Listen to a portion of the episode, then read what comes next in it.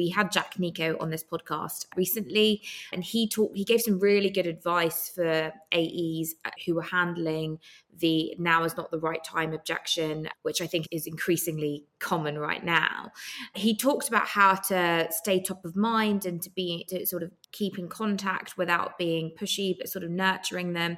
When you're training and coaching SDRs, would your advice be to them to handle the now's not the right time objection that they're probably frequently facing? Yeah, I think first and foremost, when people are coming back and saying I'll go a step back. This is how what I'll say normally say to to SDRs when I'm training them on the concept of understanding this objection is if you've got a list of let's say 100 companies as a round number of that list you've probably got about 10% of them who are actually aware that they have a problem and want to actually do something about that for you to break into those 10% and book a meeting you need to then not just have identified them and put them in your list, you also need to send them really good messaging, right? So that, and that's just that 10%. So let's say you've done that, you've sent them great messaging, you've got the 10%, and that's great.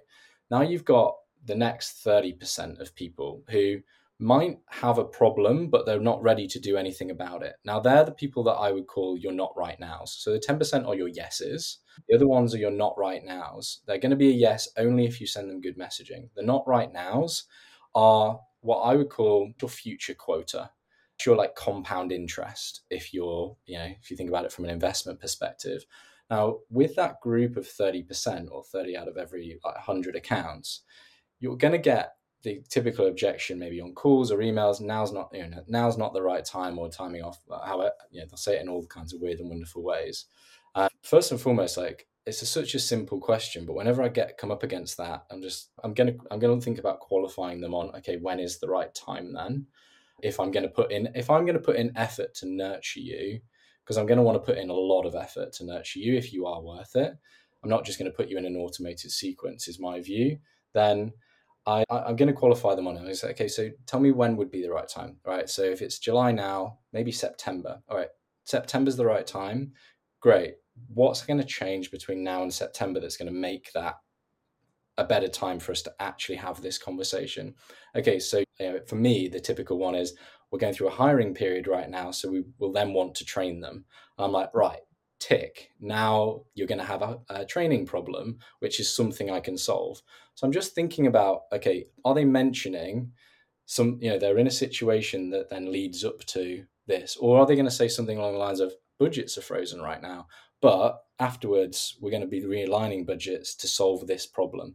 I'm qualifying them on the problem, not on the time frame right? So the time frame is important but i want them to i want to dig out okay are you actually going to look at the problem or not? That's what i'm going to train the rep on to be thinking about is what are the problems you can solve? And then how do you draw them out that they're going to be looking at those problems in that time frame and it's often just asking a couple more questions to draw it out. Yeah. whereas what most reps will do is yeah so september cool i'll send you an invite for september phone down and then you're like oh just lost that person. Obviously, you have to do that a few times to learn, right? And that's okay. But now I've now let's say I've now qualified that person within these you know these thirty accounts or whatever, or this thirty percent. I'm now going to tell them, okay, what I'm going to do in terms of the actions I'm now going to take from now to September so that they remember me. I'm going to say something like, okay, I'm not going to bombard you, but every two to four weeks, I'll send you something useful the way that I'll do that is you said hiring's your problem right now. So I'll send you some stuff that can help you with your hiring problem or your right now problem. Right? That'll build trust with you that I can help you. So after that, I'm going. I don't say the trust bit, but then I'll then I'm gonna then I'll send you some stuff that can help you with training. All right. I'll book the next step. I'll book the next step in, and we'll have that conversation there. So even my follow up afterwards and the way that I'm communicating to the person over that period of time is I'm going to help you with all of your problems. And the step that SDRs can do, and the best SDRs I see, they don't just disqualify the problems that the person they're speaking to has now. They aim to help them with those problems, even if their product can't help them, because they're focused on building trust with the prospect.